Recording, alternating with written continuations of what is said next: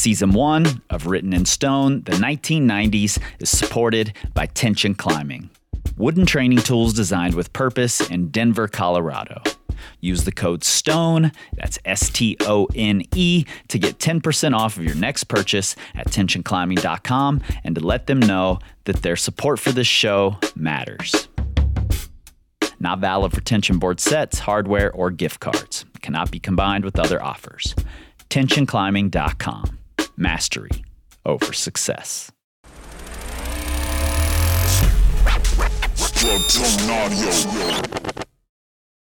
This is a story of how a Baggins had an adventure and found himself doing and saying things altogether unexpected.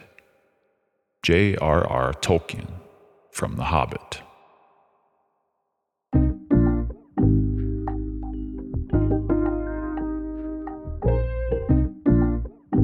You probably already know this story.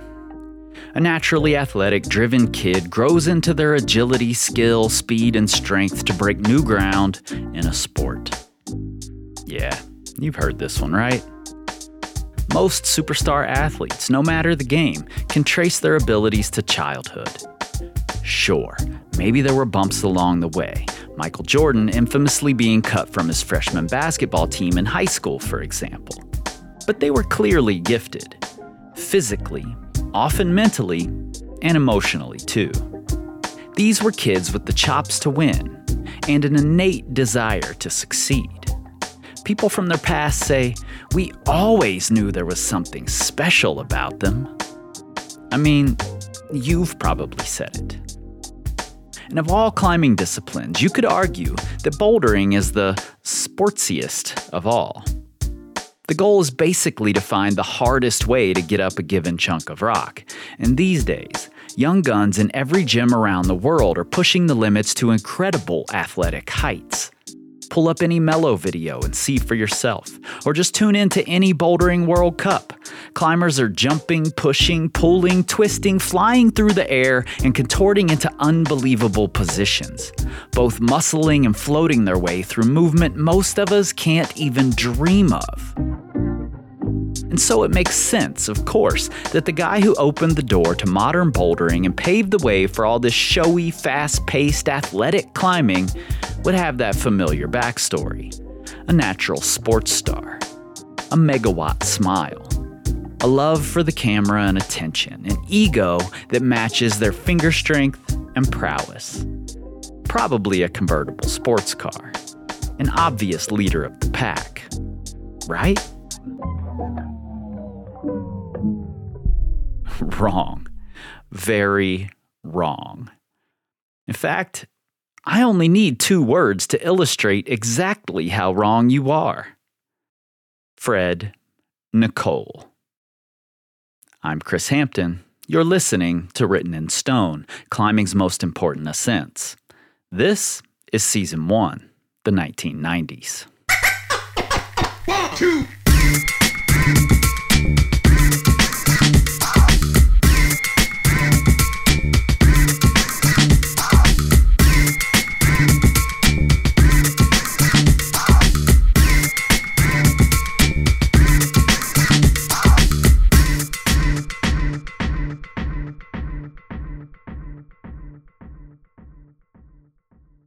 It's a dangerous business, Frodo, going out your door.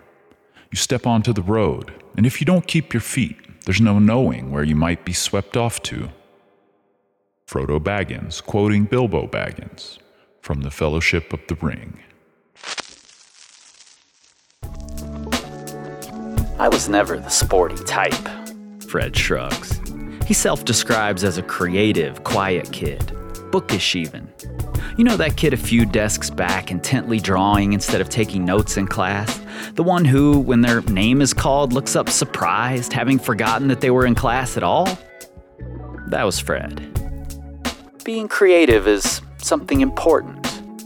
At least it's important in my life, he once said. He draws, he paints. Even now, if you run into him at the crag, it's not unusual at all to see him not climbing but carefully, unhurriedly sketching the rock formations in front of him, pen in hand, pad of paper balanced on a knee, wild tuft of Einstein like hair blowing in the breeze. Perhaps then, it only makes sense that Fred's approach to rock climbing wasn't so much that of an athlete, but an artist.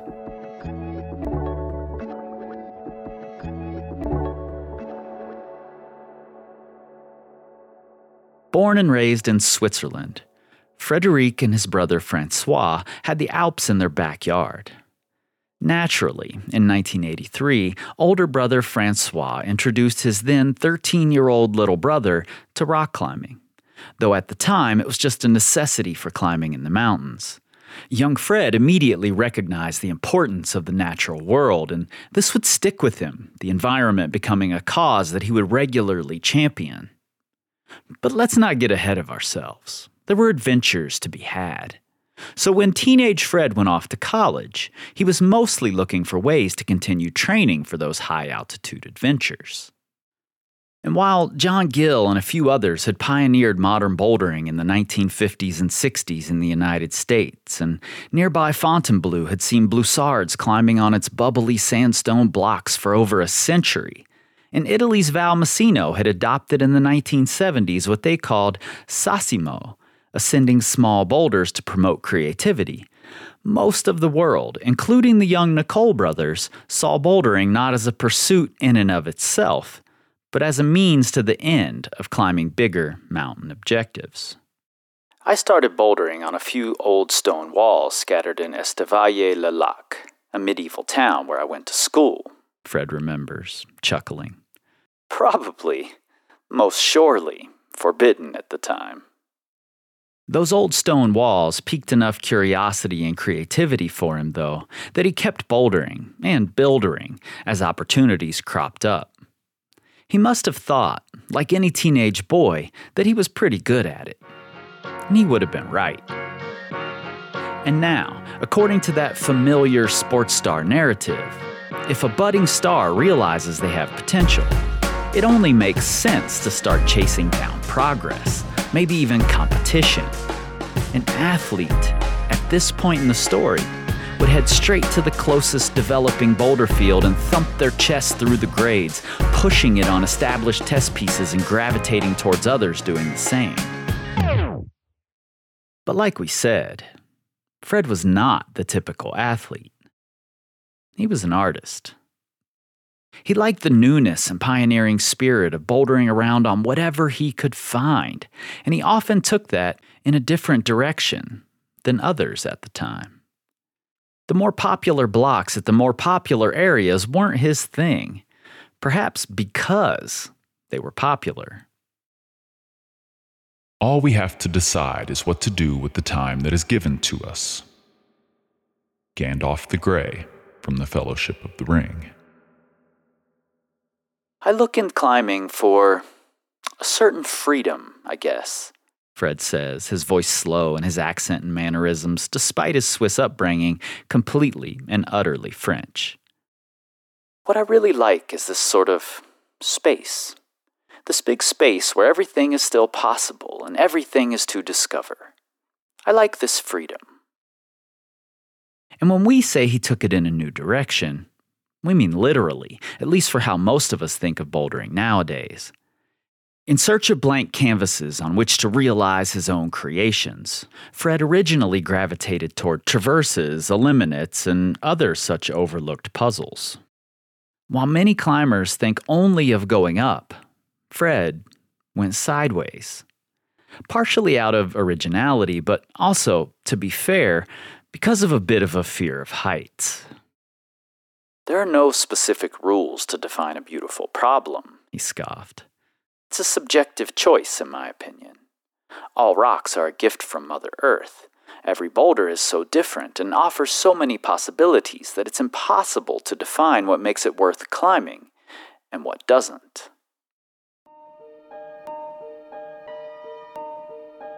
After a few years of semi casual dabbling, Fred started to feel an itch.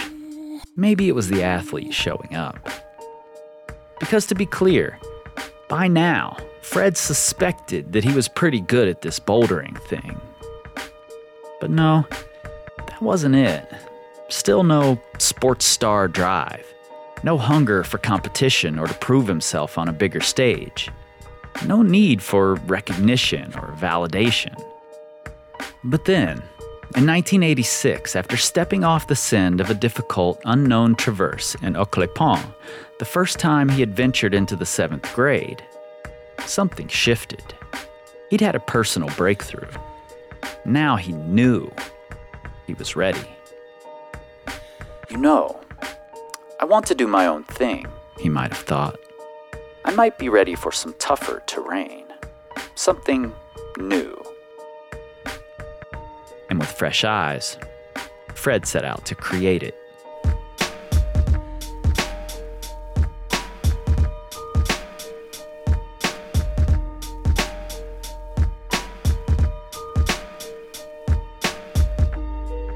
Then something tookish woke up inside him, and he wished to go and see the great mountains and hear the pine trees and the waterfalls and explore the caves and wear a sword instead of a walking stick. J.R.R. Tolkien from The Hobbit. We'll be right back.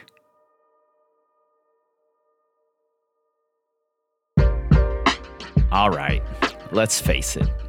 Those climbers in the 90s, 30 years ago, had stronger fingers than most of us. And that's because they spent a lot of time hanging on small wooden edges. And you can too. Tension Climbing has a full line of hangboards and finger strength tools designed with purpose to help you train for your goals. My personal favorites are the hone stone and the whetstone for hanging, and the block for lifting and warming up my fingers at the crag. The hone stone and the whetstone cover everything you need in your home setup for people of different levels, one arm or two arm training, big edges, small edges, pockets, and slopers. And no matter what you're climbing on at the crag, the block will get you ready. If you go to tensionclimbing.com and use the code STONE at checkout, you'll get 10% off, and you'll also let them know how much you appreciate them supporting this podcast, climbing history, and this community. That's STONE, S T O N E, all lowercase or all caps if you feel like shouting it out.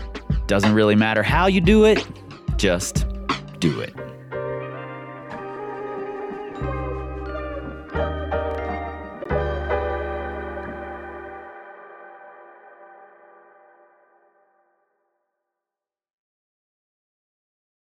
Wizard is never late, Frodo Baggins, nor is he early. He arrives precisely when he means to. Gandalf the Grey from the Fellowship of the Ring. My climbing style.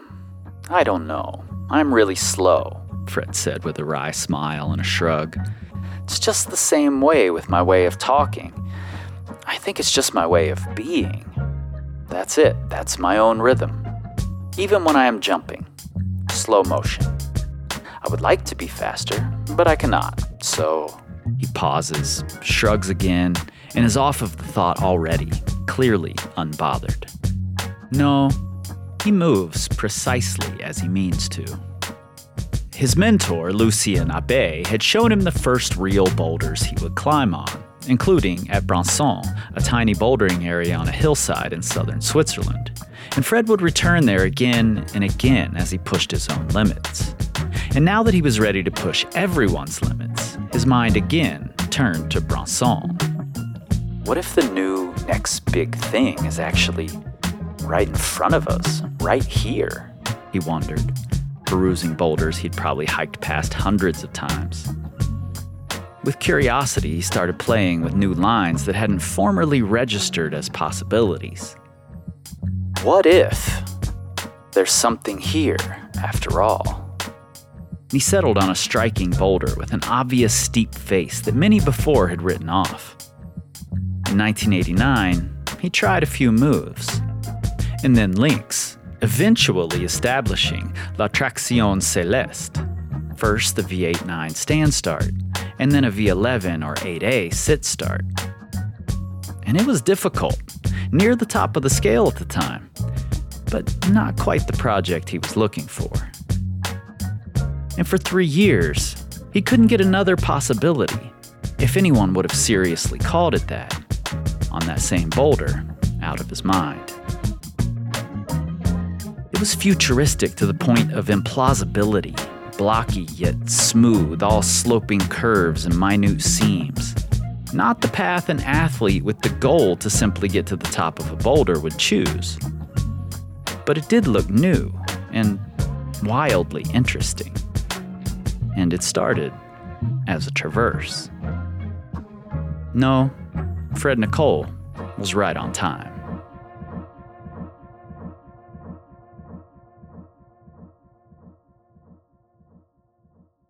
Go back to the shadow. You cannot pass.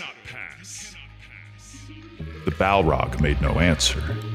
The fire in it seemed to die, but the darkness grew. It stepped forward slowly onto the bridge, and suddenly it drew itself up to a great height. And its wings were spread from wall to wall, but still Gandalf could be seen, glimmering in the gloom.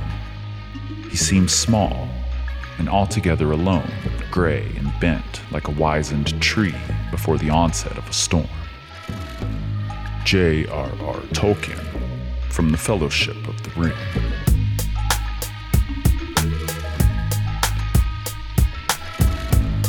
Aesthetics over athletics, the boulderer began his exploration with characteristic openness. A willingness to really see the problem, to study it, to learn from it. You have to be creative to be able to interpret the rock and translate it to movement. Trying and finding solutions continues to fascinate and intrigue me. He took his time. He tried and failed, tried something different, and failed again. He sat under the boulder and rolled cigarettes between goes, studying the holds, maybe even drew them. He talked beta with friends over strong cups of espresso at the cafe, dialing in the details, learning from the rock. The process, for an athlete, is often simply the due you pay to get the result you desire. The process, for an artist, is how the magic happens. Fred relished the process and the results, with time, came. April 1992. He stands under the boulder, his 5 foot 11 inch frame and shock of hair casting an imposing shadow, his cartoonishly oversized forearms pantomiming the long memorized moves. Like a stout, wizened oak dancing with the wind. A deep, committing inhale and he pulls on. He traverses from the start holds in perfect, unhurried movements. The effort is there, to be sure, a sort of relaxed tension, quick staccato breaths, forceful exhales on bigger moves. But still, he climbs with a mesmerizing nonchalance.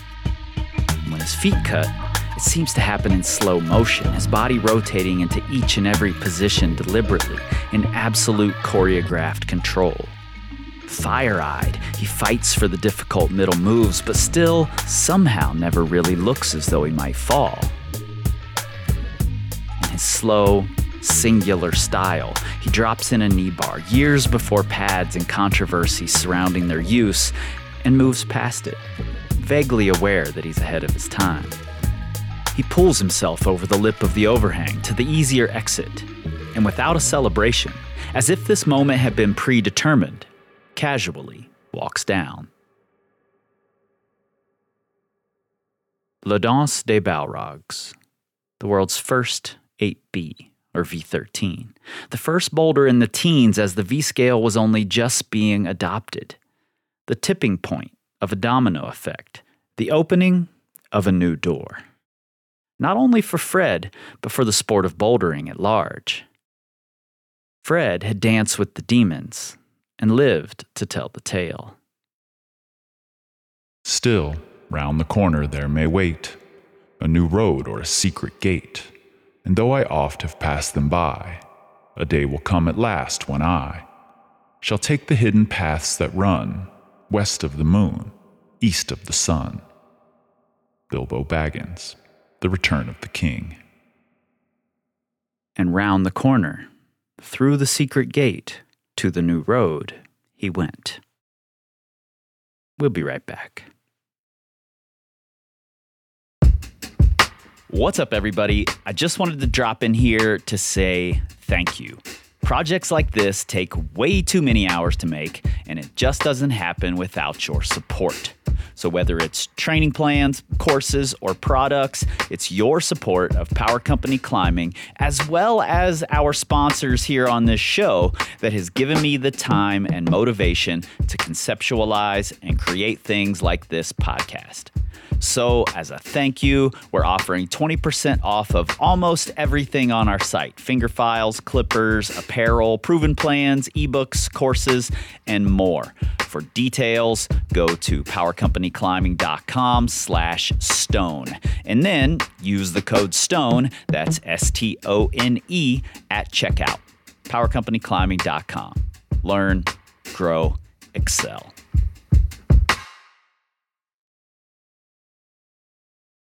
One does not simply walk into Mordor. Its black gates are guarded by more than just orcs. There is evil there that does not sleep. The great eye is ever watchful. It is a barren wasteland riddled with fire, ash, and dust. The very air you breathe is a poisonous fume. Not with 10,000 men could you do this. It is folly. Boromir from the Fellowship of the Ring. Try to respect and see boulders as an art, and not only as a platform on which you want to perform, Fred once declared, even after experiencing the high of sending La Danse. You should feel a desire to climb a line, not only wanting to do it because of the grade or name. Fred still couldn't bring himself to, had no desire to, walk that familiar, sports star storyline. He knew there was more to be done. For on that same Branson overhang that had captured his imagination and served him one canvas after another on which to choreograph his dances, there was another, waiting. He'd seen it, pondered it. He'd touched the holds, sure he was peering into the future. In fact, La Danse had climbed right across the middle of it traversing where this line had beckoned for him to go instead up.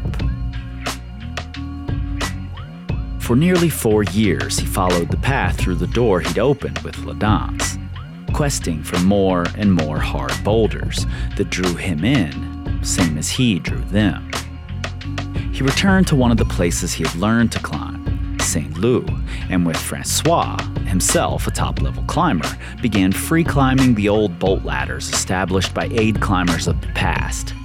It was here that he eventually established Bain de Sang, the third 9A or 14D in the world, behind only Action Directe by Wolfgang Güllich and Om by Alexander Huber. He explored forgotten boulders that others had decided impossible but also new parts of his own motivation, until he deemed himself ready to return to Branson. Once more stood staring at the boulder, contemplating the fact that the roads had led him here to be tested yet again. Or was it the other way around? Was he the one doing the testing?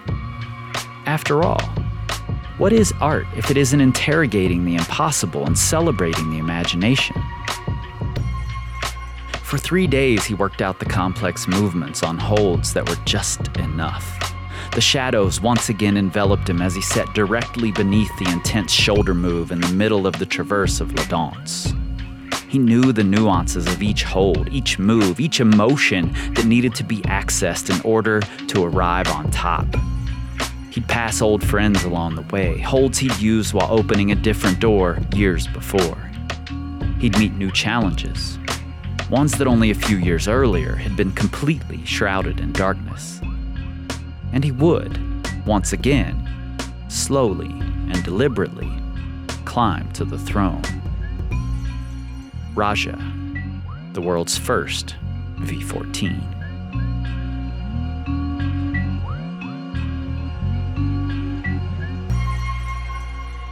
For like a shaft, clear and cold, the thought pierced him that in the end the shadow was only a small and passing thing. There was light and high beauty forever beyond its reach. J.R.R. Tolkien, The Return of the King. One, two.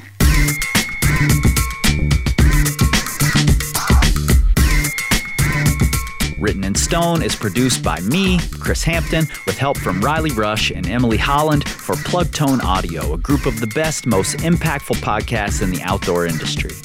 The link in your show notes, you'll find all the things you expect and probably some you don't. And look, this show is 100% rooted in the facts, but like Todd Skinner always said, never let the truth get in the way of a good story. If you love what you're hearing, give us those five stars and a glowing review. And tell everyone you know at the crag, at the gym. Follow the pod on your friends' phones and share it all over your social medias. And together, we can tell the stories of climbing's most important ascents, one decade at a time.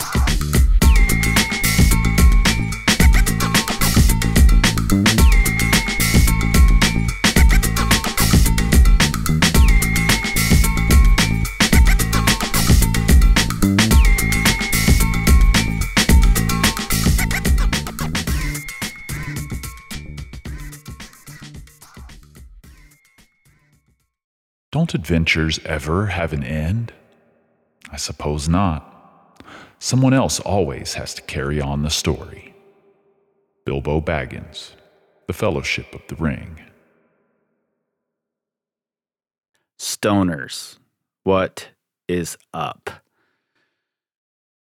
This thing seems like it's been out forever, but I just looked back and it's only been like six, weeks or something, seven weeks, and we're only on our fourth story. That means we're not even halfway through the season yet, which honestly is wild to me because I feel like we've put out so many episodes already. The problem here is that I can't help myself.